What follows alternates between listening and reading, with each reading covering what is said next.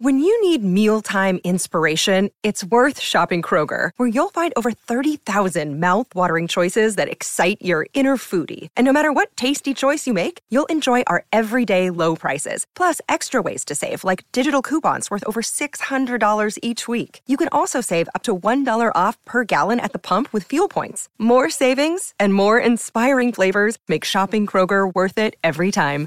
Kroger, fresh for everyone. Fuel restrictions apply.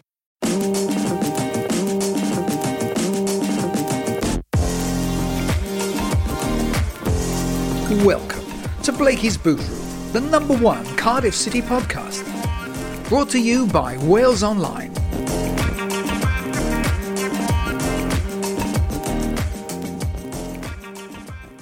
Hello and welcome to Blakey's Boot Room, the number one Cardiff City podcast from Wales Online. I'm Dominic Booth. I'm joined as ever by Nathan Blake and Paul Abbandonato, and also, for one week only, um, Alan Blake. Thanks for, for joining the podcast. Welcome, Alan. Hi, Tom.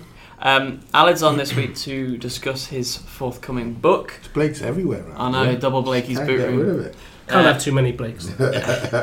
His uh, forthcoming book, Bluebirds Reunited, which is out uh, this week, I believe, Alan, Yeah, on week, uh, yeah. Thursday and Friday. Whoop, whoop. Friday in the shops.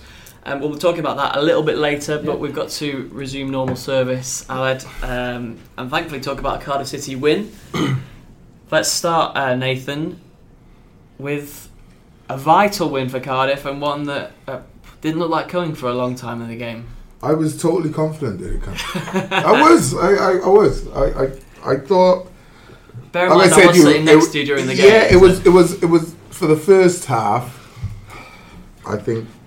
Mm, wasn't sure, but I thought. Thought second half. Yeah, I thought definitely. Um, I called one one on the result. I wanted to say two one, but kind of was reserved. I did say to a few fans in the stadium, mind, in the morning. You know, two one today, two one today. So uh, Should have money on it. eh, I'm not a gambling man, Dom. But if you were. It's a mugs game, mate. It's a mugs game. Cardiff obviously helped by the sending off Dale Stephens in the first half. Hundred percent red card, by the way. Well, I don't Do want know. to hear? wh- Anyone g- gonna say otherwise? Look after what happened with Joe Bennett in that Wembley game when it completely divided Ralls. opinion. Sorry, Joe Ralls. What I'm talking about? Joe Ralls. I'm mixing Bennett up with the Man City game now, aren't I? Yeah. Joe Joe Ralls at, at Wembley, mm. which was the most stonewall red card I've seen. You know, all season, um, and yet that completely divided opinion. So, so will the Dale Stephens one divide opinion. I actually had it a. did. It there was did. a gentleman who was. Uh, I was- thought it was a red card, by the way, but I know people who thought it was harsh. He so- was working for Brighton, and he came in half time, and was like throwing his weight around a bit. Yeah. And I said, uh, "What's what's what's wrong with what's wrong with you?" Well, I thought it was a harsh decision. And he but- said, "Never a red card. No, Never." I- red-" I- And said, "What are you talking about? What do you have to do? Break his leg?" Because if his leg was, if his foot was planted, I'm telling you now, he would have snapped his Yeah. his tib or his Yeah, ribs yeah. or Exactly. both. Yeah. Exactly. I was clear on the footage afterwards, but I, I had a friend down from Brighton who um, was watching the match and he texted me at half time. He said he, he watched the, the replay in the in the bar and said it wasn't a red card. But and I couldn't believe it because live it just looked absolutely. And Even the pundit said yeah. so. Liam Rosenior, I think on Sky said it wasn't a red card, I- but imagine he's an ex-Brighton defender. Yeah. So what Uh, do you oh, expect? Liam Rosenior. Yeah. I don't. I, th- I think yeah, it was. Um, I think it comes down to, to club loyalty, doesn't it? But I, I, I can empathise what Alan's saying there because when I watched it live, my, my instant reaction was that's a red. Yeah, it looked, it looked Just just as it live, was didn't Joe Ralls at Wembley, by the way. Yeah, that's yeah. a red. Yeah. Martin Um, Atkinson had but no when I- hesitation, did he? No, but when I first saw it back on TV at half time, I didn't. I thought, oh, maybe it wasn't a red. But then when I saw it later on, Really? Blakey's yeah, but but so I can see what that Brighton fan that Blakey's talking about was saying. But but then when I saw it later on, and and Nathan Blake this time is right, his foot is you know if his foot was planted, that would have been horrific, wasn't it? Oh, it was it, it- high. it was, It was, it was you, Yeah. So he's off the ground. He's traveling with severe momentum. Yeah. Studs up. Whole body weight, reckless, out of control. Catches him middle of the shin. yeah. I just thought it, it was one of them when when they as they slow it down in slow motion, just before the contact. It's one of them you can't look at it. It was like a yeah. Didn't ooh, he? gotta look away moment. Didn't he go into someone just before he he, he got? Yeah, he had a little well? block tackle, got up, and then just It was one ripped of them. The into the was next sort tackle. of running free, wasn't it? It was a 60-40, not in his favour. Do you think then moving from that? Because I think in a way that the, te- the the fact that Cardiff were faced with ten men sitting back was a new, completely new challenge for them, and they're not really used to going one way then the other, keeping possession, Playing and against breaking, 10 man is difficult. breaking down a team. because you, you you're not you're not saying um, you're not going out with the plan that okay in this scenario we'll do this in that scenario do in every scenario we're just going to drop deep sit sit in two banks of four effectively and leave one man up front so it's you know if you do a training session against two banks of four it's really difficult to break them down especially when they've got the mentality we're just we're just going to stop everything just try and close in and any attack we're just going to try and stop um, And a manager like Chris Hughton will will have planned he's for so that. well He will- organised Yeah, he will organise. he his will team. have his team drill drill drill to the nine so See, I, see, I take issue with that a little bit, Blakey, because I don't think Cardiff help themselves. And, and I know what you're saying. Of course, teams do some, you know, there's a cliche, isn't it? Sometimes it'd be harder to break down 10 men. But I thought, you know, issues that you've raised for some time about mm. Cardiff's fullbacks, yeah that to me, and, and I think we, we spoke about it last week briefly, yeah, that to me really came out in this game when Brighton were down to 10 men because Manga wasn't really getting forward on the right. I'm not blaming Bruno, it's mm-hmm. not Bruno's game. He's a mm-hmm. brilliant centre back, he's a mm. re- really good defensive right back. And when He's- Morrison went off injured, Manga was superb. I thought he's arguably. Cardiff's best player this season, mm. but as an attacking fullback, that's not his game. Greg Cunningham wasn't getting forward and helping out Murphy, you know, getting outside Murphy, and then it was Hoilett who came on, wasn't it, for the second half? Or when Harris came over to the left briefly, he wasn't getting outside. When, when you're answering, you've got to get the fullbacks forward to offer that extra width, make the big picture, uh, the pitch bigger, the big picture, the pitch bigger. And I just thought Well, let's just Cardiff what- weren't doing it enough. can I say to you why I think why they weren't doing it Yeah. because it's a game you can't afford to lose and you almost have to win. Okay, if they got a point, it's not the end of the world, but they have to win. And when you're in that situation where you're now expected to win, Yeah. it'd be quite easily to lose. So if you go out, and I'm not saying you're saying gun ho, but if you go out and go right majorly attack now, right, because they're down to ten men, what you got to understand is they're down to ten men, but they're sat deep. They're denying you space in behind, and you're gonna have to literally break them down. Something spectacular or something out of the ordinary, like Sol Bamba doing an overhead kick, has to happen for you to break them down. But in the meantime, while you're attacking, attacking, you've got to realise if you now start pushing fullbacks on and everything, if you're 2 0 to the good and they go down to 10 men, by all means, because what happens is they psycholo- psychologically go down, and you then, especially if you get that third goal quickly, the game's over and they know it, so they're just trying to hold on. But in the sense that where the game was, uh, and it was very equal, you, no, you, ca- you can't. The, the end result is the most important thing. Did you win the game? Yes. Did you win the game and leave them with loads of chances at the other end? No. So what we done, we were we were sensible in our approach. We could have gone out there and said, right, push the fullbacks on, blah, blah, blah, get forward, blah, blah, and lost two one. You'd be sat here and saying, you know, how ridiculous. Yeah. You know, you gotta have, you gotta be, Yeah, be a I bit cautious I, I totally agree with that. I mean, when um, when Peltier came on uh, towards the end of the match, people around me were there was murmurings. I was glad to see him come on. I, th- I was like, who else are you meant to put on? Mm. You Well, people said they should have brought on a right winger. exactly That's what put on an attacking yeah. player. We're against ten men, but I think you know you're there to win the game. aren't And you? this- You've got to stop is- them from scoring. And this is the all. Premier League, remember? Yeah, and this is something you can't just. I don't think you can. If you go gun ho, Someone like Glenn Murray could have put. you get them your easily. backside Exactly, burnt yeah. very Yeah, quickly. no, nobody's saying go gung ho, right? But they had Glenn Murray up top, who, with respect, is One of probably, the Premier probably, League's top scorers. Probably he's a good slower player, than Gary Madine, right? No, So- no, so- come on. so- he's so- he's right. third in the scoring Right. charts. You've got two centre backs plus a full back. You've got two centre backs plus a full back, so you've got three there. You can send one full back bombing forward, Yeah, I agree. I agree. you know, but they weren't I doing agree, it on but, either flank but, but, properly. but at the same time, at the same time, I would say, well, why not just leave your back four intact, Yeah. right? and push your midfield. Leave Gunnarsson holding as they did, Because- and push your right fi- midfielder on, your left midfielder on. Because the fullbacks offer the extra width. That's why they, they pull the defenders around. They open up the gaps that you're talking I know about. that, but I still think Cardiff in most attacking scenarios on Saturday had four, sometimes five men in and around the box, sometimes even six. So I don't think they've done that bad. I, I like the I like the approach. I would. That's exactly how I, would, I wouldn't have said, right, chuck and tacker on, do this, do that, and just go for it.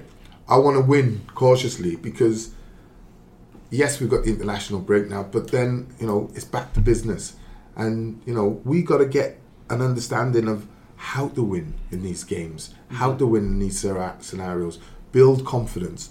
You know, coming off the pitch at one-one, the confidence would have been "Hmm, yeah, Yeah. And and everyone would have been saying ten men, they rub, they can't do this, can. Well, no matter kind how you look at it, you come off the pitch with three points and a win, Well, and I- confidence is I come back to what I said last week when we made these predictions. I said Cardiff will beat Brighton because Brighton, despite what you two say about Chris Hughton and Brighton, they are not a good team. Well, would Cardiff right? have won that Now, game hear if me Brighton out. had 11 What men I'm then? saying is that what I'm saying is They're that decent. They're sat in the middle of the table. Brighton were down to ten men for the majority of that game. I think Cardiff made awfully hard work of winning that game against ten men. it's Blake. hard work to win a game, Paul. I thought they made harder work of it than was Well, necessary. Paul- I think I think if the fullbacks had got forward a bit more, Cardiff could have they could have eased all that apprehension amongst the crowd, you know, because that goal at the end changed the mindset completely. Yeah. Um, walking out of there at one-one, you're absolutely right. That would have, that would have, you know, oh, crikey, that's the third team with ten men. Well, I was gonna say, that they did Cardiff it have twice been before. unable- Yeah, we had I to do it thought, this time. I Yeah, thought, had I thought, I thought they made a bit hard, bit harder work of it than was necessary, to be honest. with you. But ultimately, all that matters is the win. You're, you we know, agree to disagree. Okay, Yeah. so where do we all stand on on the Bennett Cunningham debate then? Because I think Paul and, Paul and I know where we stand on it. Well, Joe Bennett every day of the Uh, week. yeah. And what's Blakey's phrase? And twice on a Sunday, I'd say Joe Bennett every day of the week and five times on a Sunday. all right, Paul. All right. Alan, where do you stand on this? We've not, we've not Uh, had Hundred you. Percent, Joe Bennett Yeah. over Cunningham any day. Uh, how many days? Cunningham- How many days on a Sunday? Cunningham did how many days right. in a on- month? Cu- I think thought grew into Cunningham the game a little played bit. really well on on on Saturday. Um, it was, it was his best game. What are you with shaking his- your head for, Paul? Well, it was his best game so far in a well, he's season. only had two, Alex. yeah, give him a chance Yeah. to get into Yeah, the. he's only had But uh, you know, uh, Bennett obviously is better going forward, and I think he's improved defensively since because we talked about that, didn't we, in the summer? Yeah. Bennett's really improved under, Wa- under Warnock and, and has, has come on leaps and bounds. And Well, I don't really understand why Warnock keeps dropping him. no, I know why he made a mistake for the Leicester goal, but I think he's he's the most able Listen, fullback if, they have. Yeah. if you're going to be hypercritical, and I think I, this, this is where you can see Neil Warnock coming from, because Warnock was always a massive fan of Greg Cunningham in the Championship. He used to think he was the best left back in the Championship. Yep. Um, so you could see that ideally he wants to get Cunningham in his team. If you're going to be hypercritical, you could blame Warnock for Eric Dier's winning. Sorry, not Warnock. You could blame Joe Bennett for Eric Dier's winning goal at Wembley because he was a little bit slow to react potentially, and you could argue he took his eye off the ball and let Demarai Gray in for that goal for Leicester. And it may be that Warnock has reacted as a result of that. I think that's harsh. I think it's harsh as well, but you know, you could you could see the defensive argument from the manager's point of view. Blakey's looking. He's at me waiting to pounce completely, isn't? I'm not- I'm not completely nonplussed. here. I I know, got this is a poker face from Blakey. I have no idea what. he doesn't know what's coming. uh, Go so, No, he hadn't finished his point. so you can see that argument, but but you know, no, Joe Bennett every day of the week for me. uh, between the two. Uh, I think the reason why probably Warnock's undecided at the moment, I would say, is because you need more from Bennett. And I've said, I think Bennett's more than capable of becoming a real quality attacking fullback, right? Because as Alex says, defensively he's improved, and I've always thought he's decent. But going forward, I think there's so much more to come from him. But it's it's not coming. It's, you know, it's, it's not there.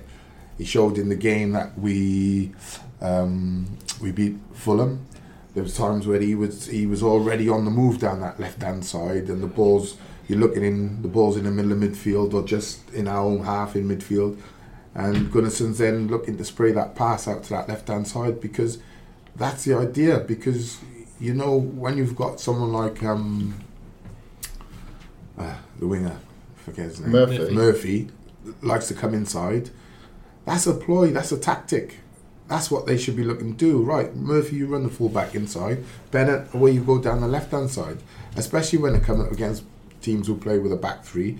That is, you know, so much space there for the wing, uh, for the full back. But the if you're best saying to me, it, don't they? Cunningham's only had two appearances. He's only had two games, so I would say it takes you six or seven games, a run of back to back, to get into the swing of things. So if you said to me, who would you pick out of the two right now? Oh, it's a flip of the coin for me. It really is. I, I, I don't think no one's ripped it up. Neither of them have. You don't look at neither of them and go, "Oh, I couldn't drop him." You know, he's just been on fire. He's been brilliant. You know, Manga's probably our been our best defender. Yeah. He's playing out of position, and yes, he doesn't get forward, but he's probably produced more opportunities and chances than what Bennett has on the left hand side. And he's not a natural fullback. We've even scored goals from that Yeah, side. yeah. Do you not So, think? Do you not think? That, I need. that- yeah, I, I just need more. Yeah, do That's you not think? Do you, do you think that because Bennett's natural game is to get forward? That that's what he was like when he was younger, when he was on the verge of England, sort of the England setup. If you see what I mean, before his injury, um, and he does get forward naturally. He's, he's what I'd call a swashbuckling. Doesn't get forward enough for me. No, no, no. So what I'm going to say, do you not think that's team instructions? Because his Ooh. natural instinct is to get forward, Blakey. I don't know. I, I I would have thought there's times when you're up against the likes of Huddersfield. Um, I understand if Huddersfield away, but when they go down to ten men, you're up against the likes of Huddersfield, Newcastle, Bournemouth.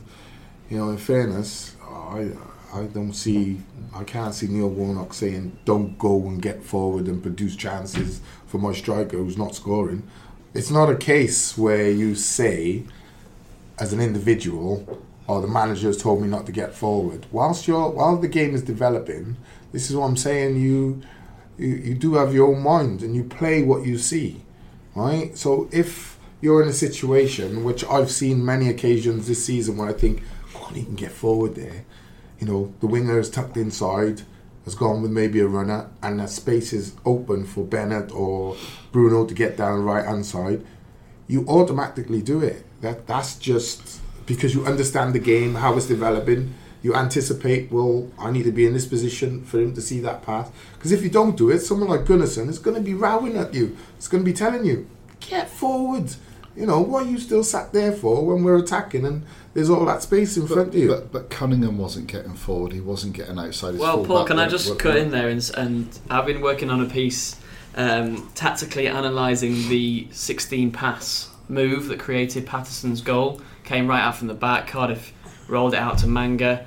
It came via both full backs. Cardiff switching the play, and actually at the point where Kadeem Harris darts into the box and goes to the byline, crosses it in, in towards Paterson. One man lurking at the edge of the box, who's got all the way forward, is Greg Cunningham. Well, if I can finish my point now, Dom. Right, can I finish my point? But your, now? your point was Greg Cunningham doesn't get forward enough, so I'm No, just well, arguing no, against no. it. You, you cut me off at the word forward. Okay. Okay. So, if I can get back to my point, Cunningham does not get forward and was not getting outside his fullback at all. Right? He, he may have done it once or twice, but remember they're playing with ten men. Um, he seemed to me timid on the ball, and he was cutting inside into exactly. If he was going forward, it's exactly into the position that Dominic was talking about. When when they're down to ten men and you need the width, he should have been a, a left back should have been bombing outside of Murphy. Instead, Murphy was having to take on two players all the time because Cunningham was going inside rather than outside. So, you Murphy know, didn't have his best game as a result of um, and so and and you still, but I, I, I take think the your point. But my point would be, Cunningham is still a freshman, really. He- Yeah. He's still, you know, Yeah. you're not going to get him, you know, raging up and down the left hand side at this moment in time. You do need to maybe build that's into why he that. was. build Maybe that's why he was a little bit more, shall I say, timid in possession. Yeah. He was stopping when when there was. there he was secure to me. No, there was 20 yards of space in front of him, and he Mm. should have been bombing forward with it, particularly when they were down to 10 men to attack that space. Mm. But he was sort of stopping and going inside, passing all the time Mm. uh, with, with the easy balls, the Joe Allen passes, I call them, you know. uh, um, the sort of the, the square careful, passes, which, which Joe used to do with Swansea when he was playing for Swansea. Mm. But but I just feel that with 10 men, I go back to my other point, it was crying out for overlapping fullbacks to be getting beyond and stretching their defence more and making that a less nerve wracking game of football than it was for Yeah, but us all. it- I would say if you look at someone like Kadeem's performance, you know, first ten minutes wasn't, you know, we could see he was just getting it, giving it, getting. I'm saying to Dom, watch, getting it, giving it. Soon as they scored, and or soon as 15 minutes into the game, soon as he had one decent run, all of a sudden in his head, a bit of confidence, a bit of belief. All of a sudden, he becomes a threat. You know, no one's expecting him. He was highlighted on Match of the Day. No one's expecting him to become. But that bit of confidence, he's grown into the game, and that's what I'm saying. Maybe Cunningham is going to grow into it a bit slower, and he's being a bit more cautious because he's been dropped. Let's remember, so he knows, you know, defensive mistakes, defensive errors may have cost us here or cost us there. Hmm. So I'm in a position now where, first and foremost, I don't want to make any errors, right? And then I'll develop my attack part of the game, my offensive part of the game, as I make more and more appearances. But I think it's a big ask to ask someone to come in after they've made one appearance, then kind of been dropped, and then come back in for them to then start marauding forward and you know overlapping and a game that you're drawing and you desperately need to win. I think the win and the three points, the performance for me, I got no real qualms about the performance. I thought it was so gutsy, so ballsy. It was. I just thought it was brilliant. And he had that moment of absolute joy at the end with Sol Bamba uh, scoring the goal after. Sol Bambino. Well, can we talk about his uh, sh- taking off of the shirt and managed to, managing to avoid a yellow card from the referee? He Well, took the- off his shirt, did he? the referee didn't know that either, Nathan. I didn't see that. How's he got away with that? though? That's ridiculous. How I didn't the see refer- that, Dom. I how don't know what you're talking about. you have to ask Aled or Paul. I didn't know I we had didn't Martin it. Atkinson on the podcast. I didn't see it. Um, finally, um, the 16 pass goal is, is something that's been talked about a lot um, since the weekend. Alan, let's, let, we'll, we'll talk to you about this because I think in your book a lot of what you've spoken about is the style of football Yeah. that Cardiff played last season. We know Hmm. we know how direct and physical it was. This was something different A bit altogether. Yeah, I think um, as that as that um, move was sort of setting up, people around me were getting a bit agitated that it wasn't. There was no quick, fast football forward, and people were maybe wondering what was going on. And then, sort of thirty seconds later, we scored a goal. I think it was sort of fans aren't used to watching that sort of thing under under Warnock or watching um, such a patient um, play under him, and I think that sort of came not necessarily out of nowhere because I think we've seen much more football being played this season, haven't we? Definitely. Yeah, this they're in season. transition. Um, but I think maybe the fact that we're not used to seeing that so much that people were wondering, well, where's this going? And then, of course, Back we eventually the scored a goal. But it, it Um, has to happen, doesn't it? That Yeah, I play think more I think that. this it is a transition in the way we play, and I think is a mix of um, the two styles of Warnock's directness, but also a much more patient approach to um, our attacking Mm.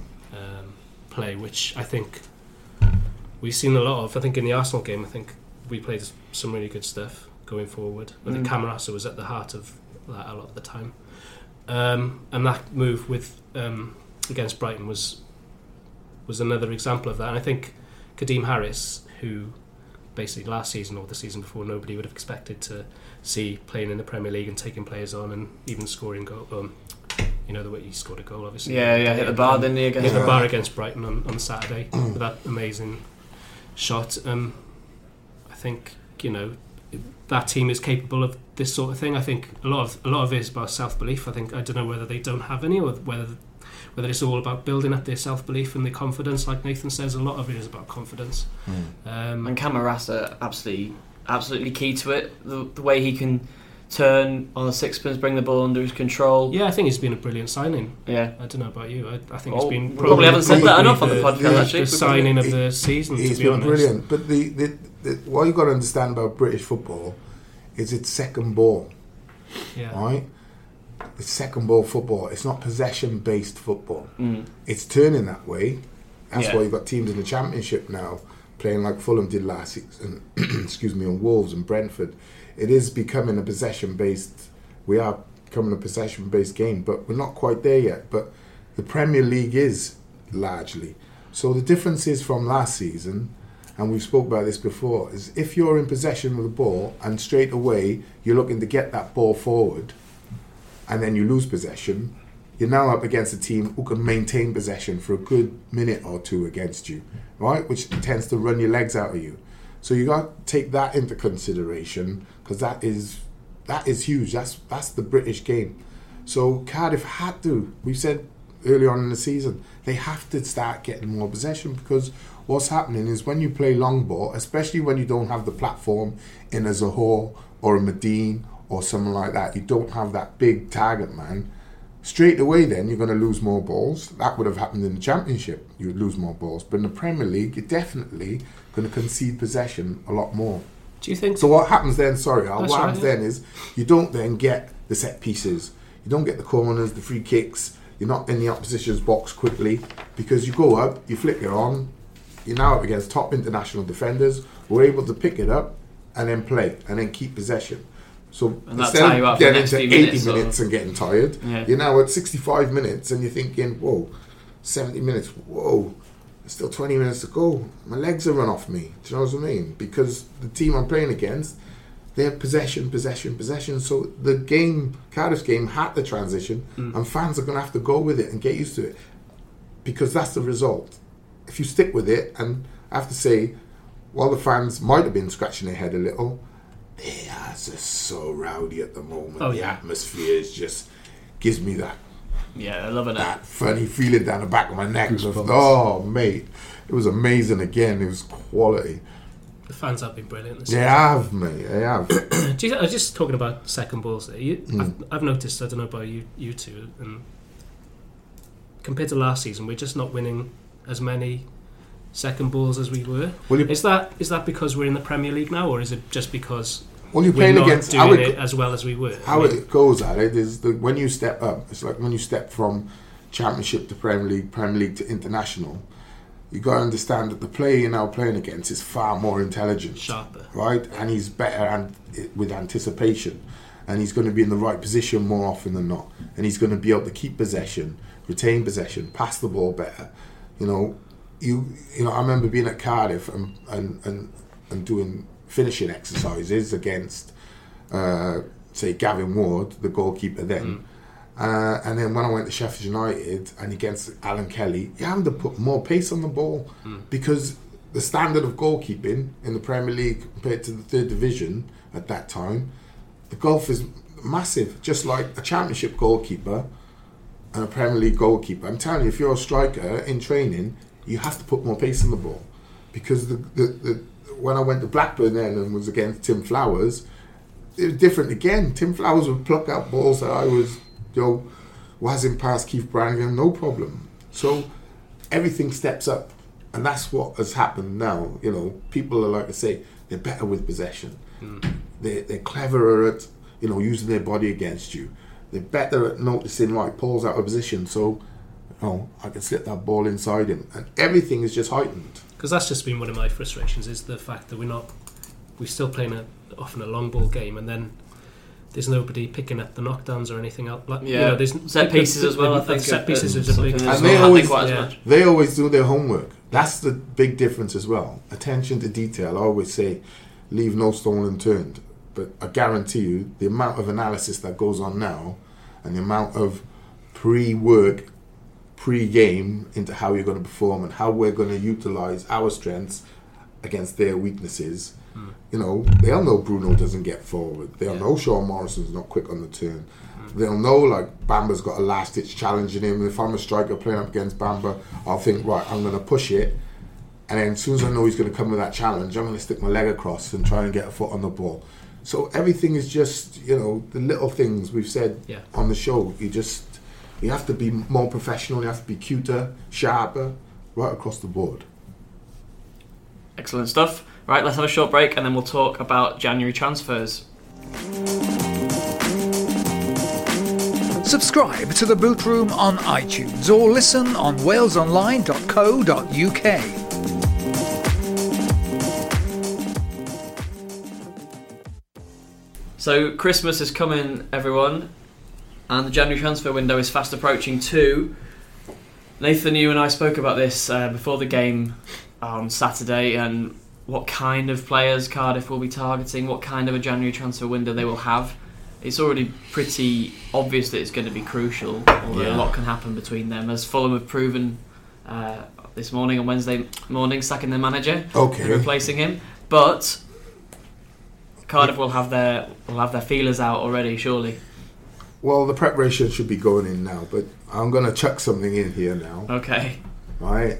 I just wanted to hear me out for a minute. Right? If I'm Cardiff City now, and this is a genuine thing, this isn't because he's Welsh. I'm going for. I'm putting together a bid for Aaron Ramsey. Right? Let me explain. Right? Because this game and this league is about intent. Right? Now, if you've got serious ambitions about staying in this league, right? Aaron Ramsey isn't going to cost you anything. He's going to cost you in wages, big. But what that does is show intent to the rest of the league. And the players you're going to have at your club off the back of something like that, or signing someone like that, is huge. He's going to be able to take your team, your club, probably up two levels, not one, two levels, right? So you will become an established Premier League team. Then you could add the fact that he's Welsh and played for Cardiff before, but then you have to sell him the dream of who are the what other players are going to come in, and and that's how clubs take themselves to the next level. There's not going to be many players available, right, on a free that can genuinely take your club up a level or two. But off the back of that, if you're Sol Bamba, if you're Sean Morrison, if you're Bennett, if you're Gunnarsson, you're now knowing I've got to play up. You understand me? It's a long way up. the eh? game is a long way yeah, up. well, but that's the intent. You have to show the intent to be able to stay in this league and progress in this league and progress to towards something. So I would be sat with Ken Choo working out a real, not you know fantasy land, a real putting together a real and but it's part of a plan. Is it realistic yeah? though? And it, would- ev- everything's realistic. Ev- well, of course it is. Everything's realistic. You know, there's been players who have signed for clubs when you're thinking to yourself, oh, he's gone there. Oh, what's he doing going there? And two, three years' time, that club has been built into something that it wasn't. You know, Man City, when I played, they were a yo-yo club. Mm. You know, down to League One, Leeds United. You know, if you get it wrong, it can cost you. But for me, that's a serious plan. And even if you don't get Aaron Ramsey, what it does is starts to show the intent of the club to others that we've got a plan that we're building towards. Go on, Paul. You're itching to to respond to this. I, I wouldn't leave it at Ramsey. I'd try and get Gareth Bale and Lionel Messi at the same time. Listen, it's compelling arguments from Blakey. Um, I actually think the midfield is okay. It's one of Cardiff's strengths. But it's not as good as obviously- Aaron Ramsey, Obviously, though, is? Ramsey is.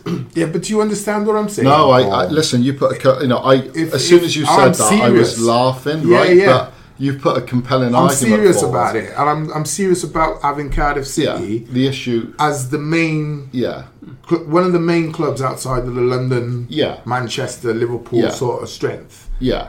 So You- yeah, I mean, you know, in terms of the, the building of the club and the message it sends. there's to not many other players I can Listen. bring in who are going to take my club up to maybe three levels. The issue is is obviously R, and he's not gonna. He, he's gonna set his sights a lot higher than Cardiff. no, but However- if you sell him the dream, that's what I'm saying, Paul. If you sell him the dream, when players of that caliber sign for clubs, right, they want to know listen, Blakey. who I- else, I what will- else are you putting I together. will never rule anything out in football. I remember Aled and I have worked together for many years, and I will have gone to Aled in the past and told him, Cardiff were signing Robbie Fowler, and he was absolutely dismissive of it. Cardiff were signing Craig Bellamy, even more dismissive of it. Bellamy was in his pomp, by the way, or, mm-hmm. or if not in his pomp, So it's- cer- so it- right. so it's happened before. So, it has because because people forget Fowler now. They, they think that oh he was a has been blah blah blah, but he was a massive name when it came to Cardiff City, and everybody was ready to. There's no way Cardiff can land Robbie Fowler. That's what I'm saying, But they did. Followed by Aled dismissing and said, "I'm telling you that they're signing Bellamy. No, they're not. There's no chance Bellamy will come here as a Liverpool player." But he did. So there were personal reasons for Craig. That Mm-hmm. was how they got Craig. It would probably have to be personal reasons to try. You know, Aaron wants to come home. He's got a young family. Yeah, but first of all, sell him the dream family. of the club and what you're going to put together. Yeah, so I would. I'm. I'm talking Cardiff is no different to going and signing for Liverpool. Yes, it is, right? But the plan we're putting together is, and you're you're the main. You're the the cherry on top of the plan.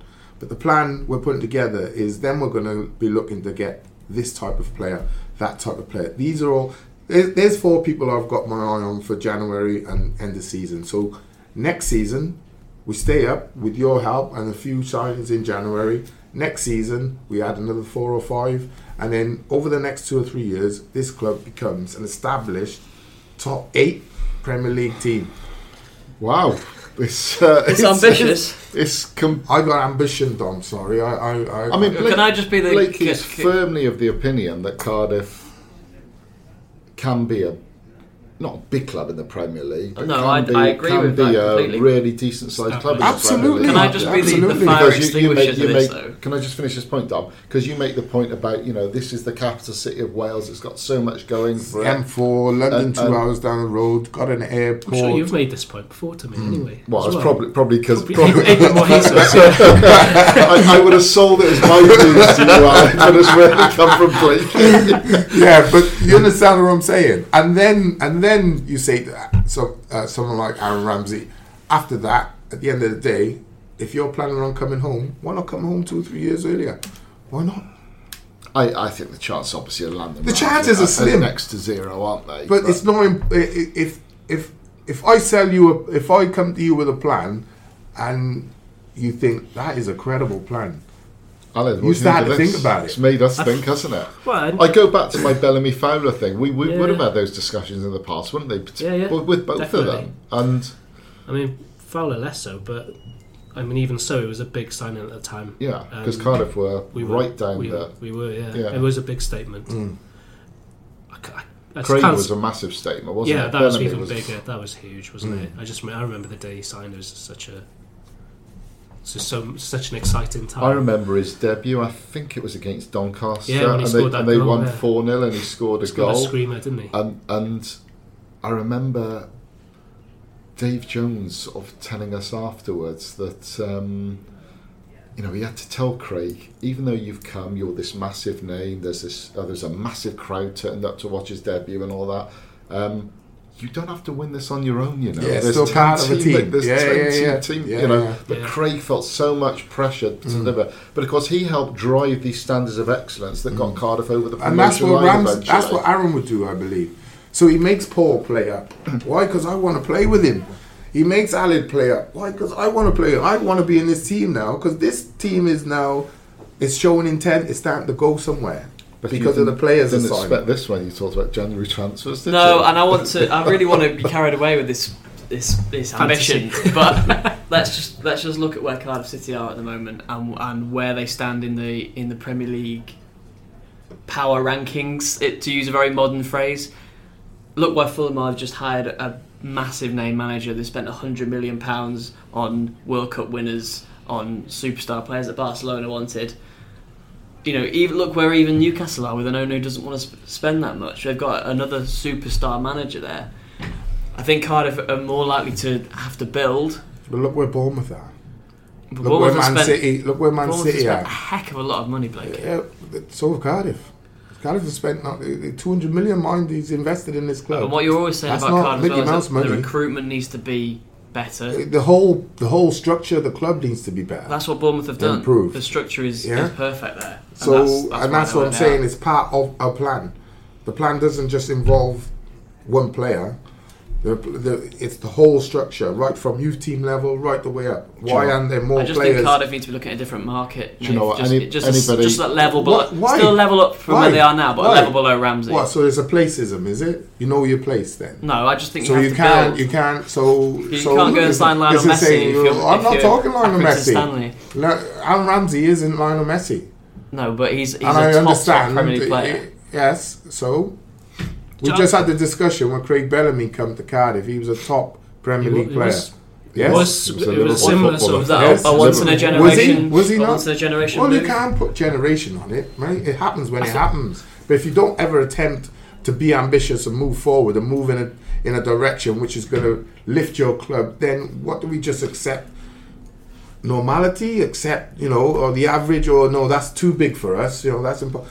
Well, hold on a minute. Alan might be interested if I start to sell him a plan that he starts to read and think that actually looks like it can work. Do you know what Aled will know from um, conversations that he and I have had over the last 10, 10 years, 15 years even, that, um, that well, certainly 10 years, that Aaron Ramsey and Gareth Bale are my two favourite footballers. Hmm.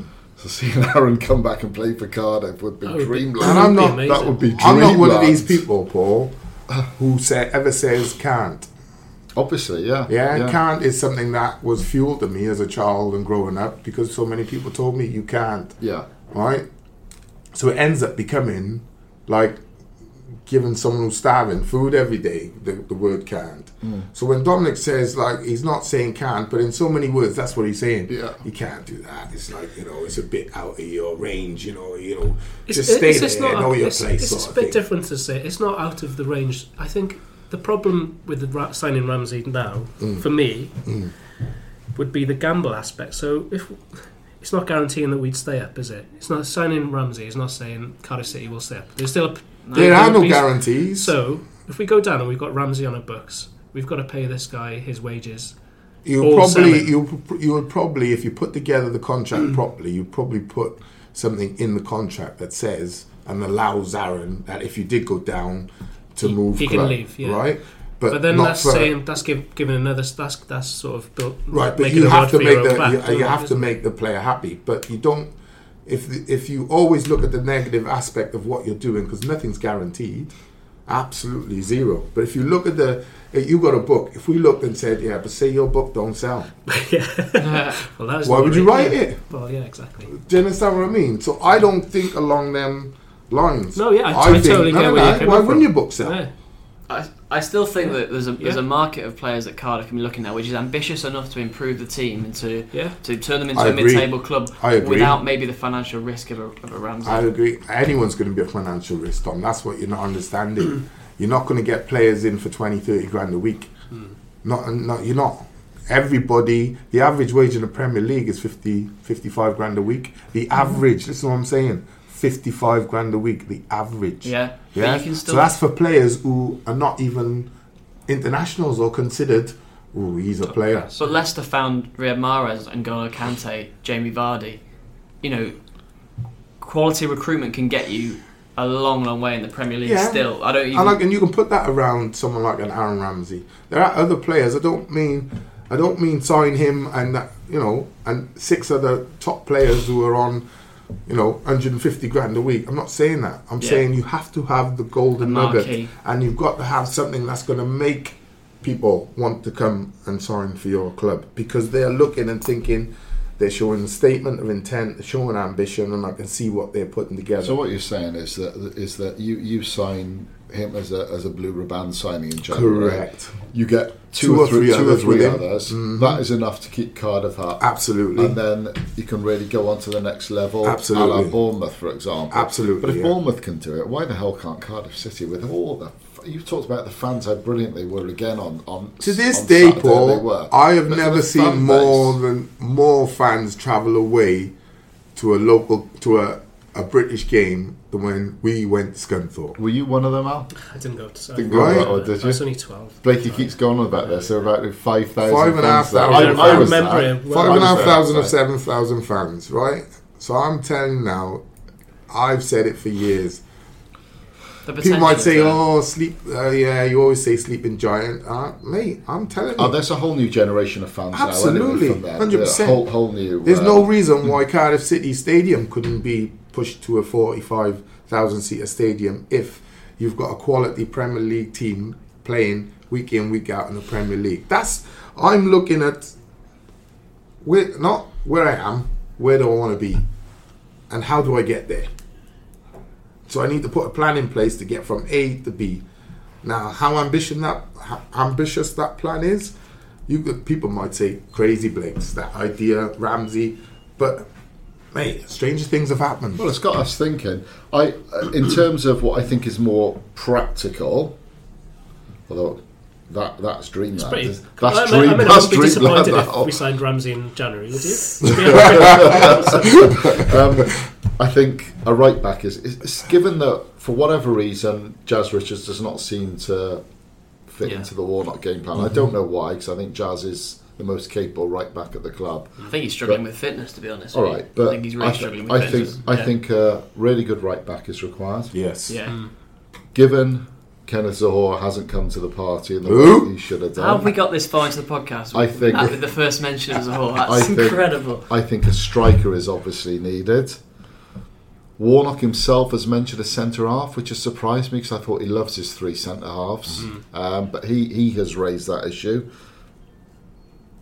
Blakey will shoot me down on this one. I, I still would like to see Etheridge command this box a little bit more, personally.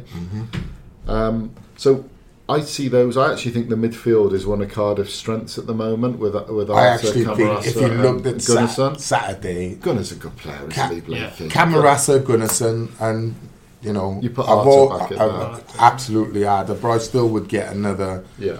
You love Gunnarsson, don't you, Al? You've, you've I, always I still loved think Gunnarsson. we're. I still Absolutely. think if you're looking for a midfielder, you couldn't say we've got a good number eight, box to box, arrives in their box early, right time, gets back in our box early. I think Arthur, great player, but he's not a box to box. Gunnarsson, great player, not a box to box. Camarasa, more of a ten. He's that man you Yeah. give it to is going to produce you a bit of magic. But if you want someone like a Gary Speed, God rest him, who can defend brilliant in his, in his own box and then fitness levels to get 80 yards up to the other box and arrive at the right time and score your goals, I still think we're lacking that. So I agree, I would go definitely a right back. I'm sorry, Sean, but I would move Manga into uh, Centre half. centre half, Yeah. bring in a right back. I'd also be looking for another right sided player, and I would probably be doing a bit of trade deals with a few players who are on the books at the moment. Is Rambo your box to box midfielder? Yeah. Rambo, Ra- Rambo is. I got you got two options with Rambo. So you either can you imagine Rambo and Camarasa playing together in the Be same team. Wow. So you either got Rambo next to Gunnarsson and Arthur, Hmm. or you've got Camarasa. Now give you a bit of options, or you put Rambo in the ten position and say, right, you don't have to have that defensive duty as much, but I expect at least ten goals by the end of the season. Do you know from what, Al?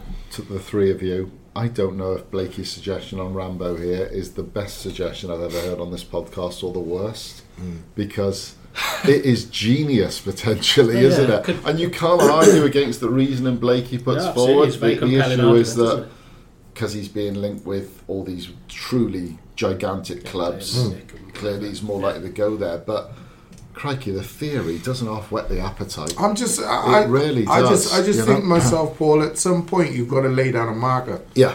right? And you've got to let people know you're serious. Because you're right, he's put 200 mm. million into this club, Vincent. Yeah, Tan, Vincent? Tan is not, you know, he's, he, he can't, can't knock him for that. That's what I've always said. He might have put it sometimes in the wrong place, mm. but that's where he hasn't had the, the, the guidance Yeah. and the trust of people to say, well, Yeah. Mr. Tan, oh, hold on, just try this or look at that. Or, Yeah.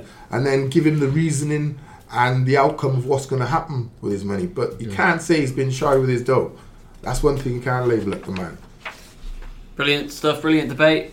Um, sure, there'll be a few uh, responses on social media to your Ramsey suggestion, Nathan. So get them coming in, please, uh, listeners. Let's take a short break then. Um, and Aled, we're going to discuss your book.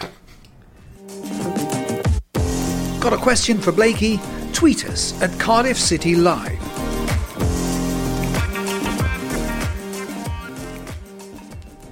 So, slight change. We're going to talk um, literature Yes. on the final part of the uh, the podcast. Uh, I'll had your better place, place than me to, to talk about your book Hmm. and what it covers. So, the floor is yours. So, um, What's it called, Darren? it's called Bluebirds Reunited. Yeah. It's out in well, it's out this week. Um, it covers the um, the the promotion period. Basically, it sort of focuses on that, but also the season, uh, the few seasons before, from sort The of dour. yes, the when when things got dark at the club, um, the relegation from the Premier League, uh, those bleak few seasons when we were In that red, bouncing around the stadium and playing red in red, and no one was happy. And uh, Russell Slade was manager, and we all hated everything and were bored. And um, and then sort of the the renaissance of the club, which was I think everyone would be agreed was led by the manager. the manager who sort of brought in a completely new feeling and a new um, sense of um, positivity and, and and and that I think when I spoke to people through the summer, um, fans, you, um, Warnock himself, there was this reconnection um, between fans and the club, players. You know, everyone felt we were in it together. Um, so I thought it was like, not you know, I think promotion seasons are worth documenting some in some form anyway. But I think this was such a special one. Um, There was, images was- of, the, of the celebrations on the pitch. And Yeah. Obviously, they're playing in blue. Last time they went up, they were in red. Exactly. It was such a contrast to that. It felt really hollow in a way, didn't it, when we were in red and um, the, the Charlton match when we were promoted, and there's kind of this sense that it wasn't quite. There was like Yeah. nothing was quite right about it. Um, and it just felt so. I think the the fact that there was the contrast between that and and when we were in blue and everything was together, and there was this real. Um, everyone felt good about the club again. I Put think that was yeah, wasn't and Yeah. and I think that was worth um, worth putting in, in a book, and that's that's why I did it. So, what about the process? Um, having been a, a Wales Online stalwart for years and years, to then go uh, go off and do your own thing. um, it was a challenge. I'm not, um, you know, it's, um, writing a book is completely new, even if you write every day for you, as your for your career. Um, but um, because I love Cardiff City, it was sort of a labour of love. So um, writing about your your passion um, makes it easier, I guess. If it was writing, if I was writing about something that I had no interest in, I think that would have been much harder.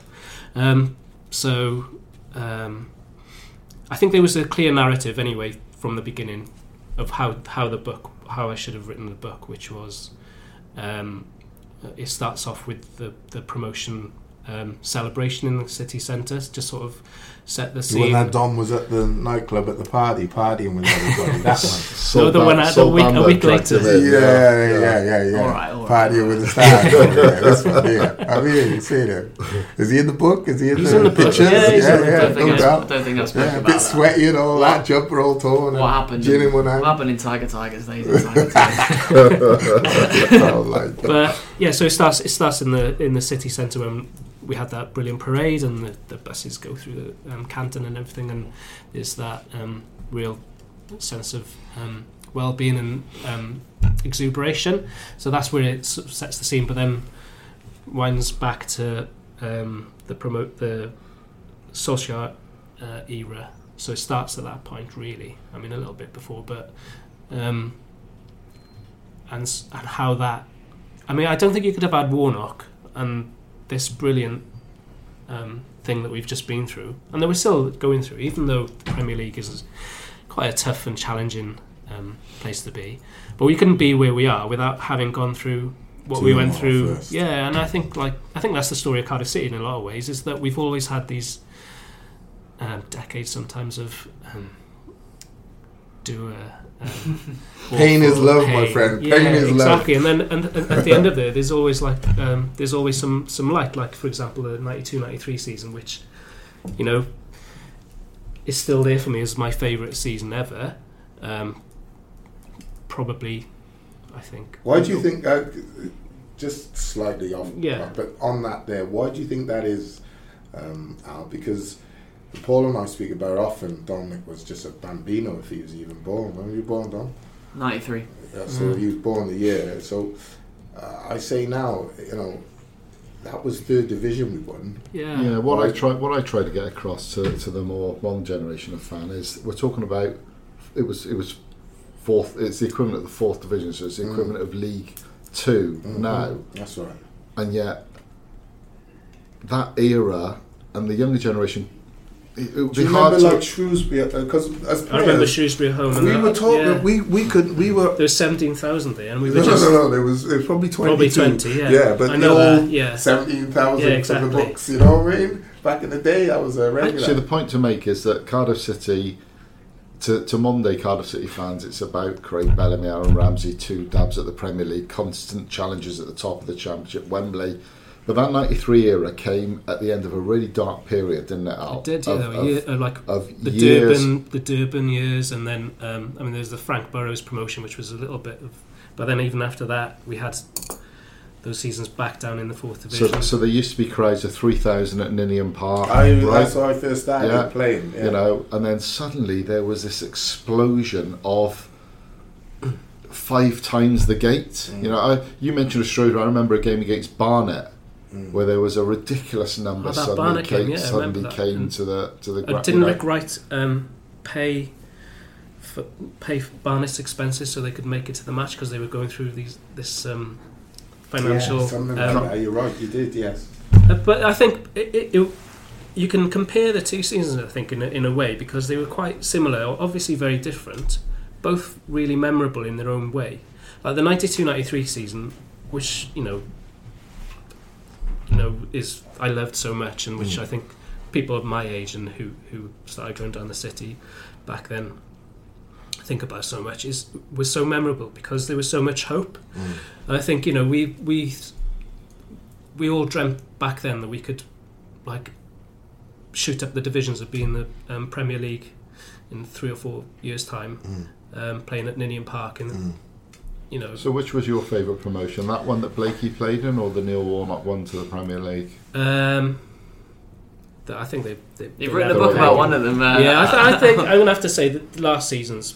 Because this is, however popular Neil Warnock is, Eddie May was every bit as popular. I think? I think I think for fans my age who Card watched who hero, watched who who wa- watched that season last season and who will look back in 10 20 years time like I do now back at Na- Nathan's promotion will have a similar sense of um, nostalgia and um, you know optimism about when they think about that that season because in its own way it was as memorable Mm. it, it had similarities in how we were in 92 93 I think we all felt, felt this connection with the club Mm. um, there was a lot of like I think we were there was there was everyone felt an investment in, in that Rick back Wright had done well with he, that. he hadn't did and He the, done well. you know the junior bluebirds thing and everything Mm. like Can I, that can I say something here quickly? Because to me, I mean, if we can rewind a year and a bit, you know, Cardiff were written off everywhere. I'm sure you reflect this in the book, Al, but Cardiff were written off everywhere. And I remember right at the start of the podcast, well, sorry, right at the start of the season on this podcast, Blakey kept saying, something special is happening here, something Mm. special is happening here, something special, I'm going to get down there.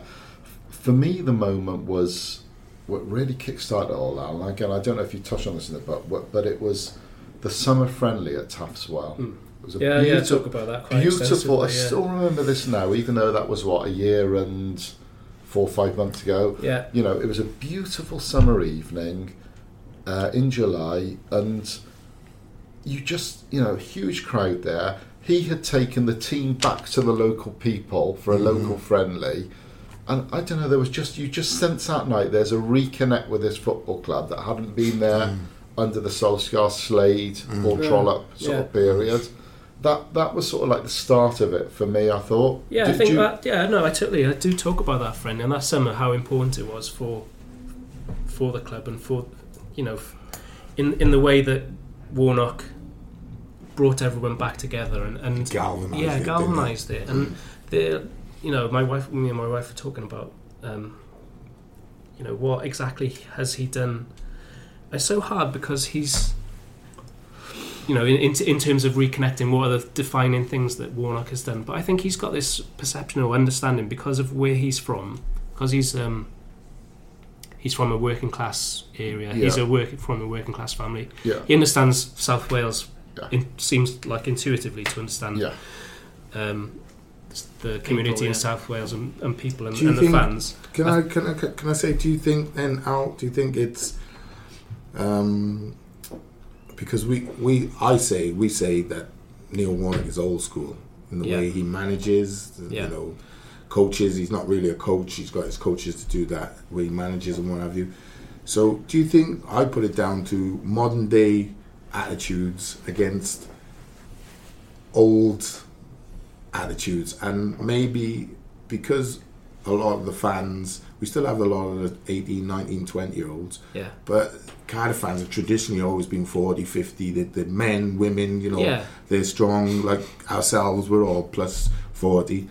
Do you think that, you know, it's, Not yet. it's, it's the nostalgia aspect coming back as well and making you Yeah, feel no, I think I think that was a real like um, not old school, but back connected how they how we used to try and do it. that's a really fundamental part of the success or the, the reason for his success at Cardiff is is that he is old school. I think fans appreciate his directness, Mm. not on, not only in the way Cardiff play, but Mm. in his you know bluntness in speech, and you know he's a very charismatic person. Mm. He says what he thinks. I think, Mhm. although a lot of the time he's you know playing mind games and you Mm. know you know doing He has to on football terms, but I think yeah. But I he's think genuine in the in the fact that people feel like yeah.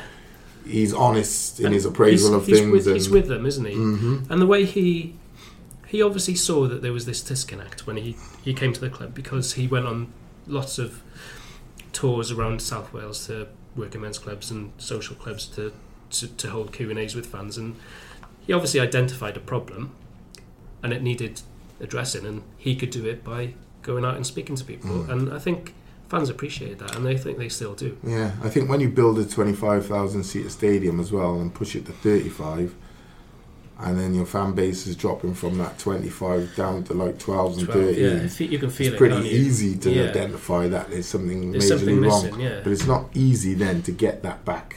No, it's not. Yeah, it takes a lot because of I don't think fans uh, endear themselves to Vincent Tan still. I think it's it's it's the Warnock factor, Yeah. and that's my worry. Is if he leaves, that that is my biggest worry. If he Yeah, there's, goes, there's a legacy. do thing, we isn't go back what, to what happens where we when were? He, if and when he yeah, goes? Yeah, that's the worry for me. yeah. But I'd like to think he'll go on his own terms, and he'll go, and the club will have worked out what's going to happen afterwards. Mm.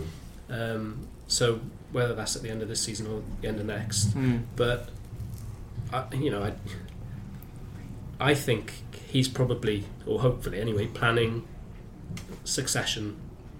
Mm. Um, Um, it's a bit of a cliche now, but when he first, I was at Neil Warnock's first press conference Mm. when, when he was unveiled as manager, and and he gave this sort of throwaway line in the middle of it all when he said, you know, I just feel it's my kind of club, they're my kind of people here, and that's become a Neil Yeah. Warnock slogan since, Yeah. hasn't Yeah. it? The club have used it as advertising, they've branding, marketed that, haven't and all that. Yeah, and. Yeah.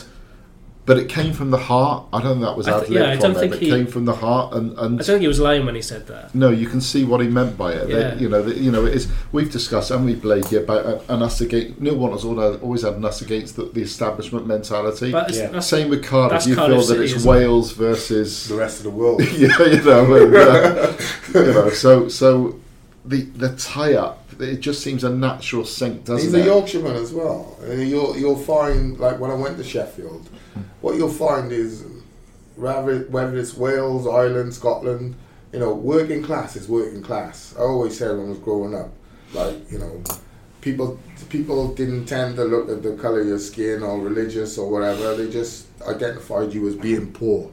So we were all poor on the council estate, and I think what what Neil's able to do is relate to working class people. Do you know what I mean? And overwhelmingly, most fans, most football fans, and most footballers are from working class backgrounds. You know, and I think that's where the connectors come back in because Yeah. I think the the regime, the, the Vincent Tan and, and, and the regime in charge, they didn't get that. No, I think that, Hence why the red, the Yeah. badge, the difference of um, everything was different, and it was just like we felt like I personally, I remember arguing with Tux, who was willing to sell his soul for red for a couple of couple of bob, and I was like, it doesn't make sense to me. You're going away from what you are. But I, I had this exact conversation with somebody from the Supporters Trust at a, a recent game, and I was pointing out there were thousands upon thousands of fans wearing red in those in that I stadium. remember going let's to not stadium, let's I not let's not disappointed. Well, I- let's not be naive about that. this and I still pretend it didn't it's not, happen. it's not a rewriting of history. I think No. like people did. There were people who bought red kits who bought. But you know what? The, the irony is that on, on Sa- at Saturday's game, I bumped into Annis Abraham, who sort of runs Yeah. a fans forum, and you know I've known Annis for years. Um, he's seen as a bit of a fans leader type thing, and you know he, he he now lives in New York. He was back for the game, when we were having a good old chinwag about this that, and the other, and. I remember doing a piece with Annis, you know, the full story of how Cardiff returned to blue because he led the campaign. Yeah. There were fans you, out there and you, did and you, you mention it. Yeah. Um, you mentioned the end of the Solskjaer era, which would have which would have been one of those would have been the Chelsea game, the last Yes, game, Chelsea, the last Premier League yeah. season.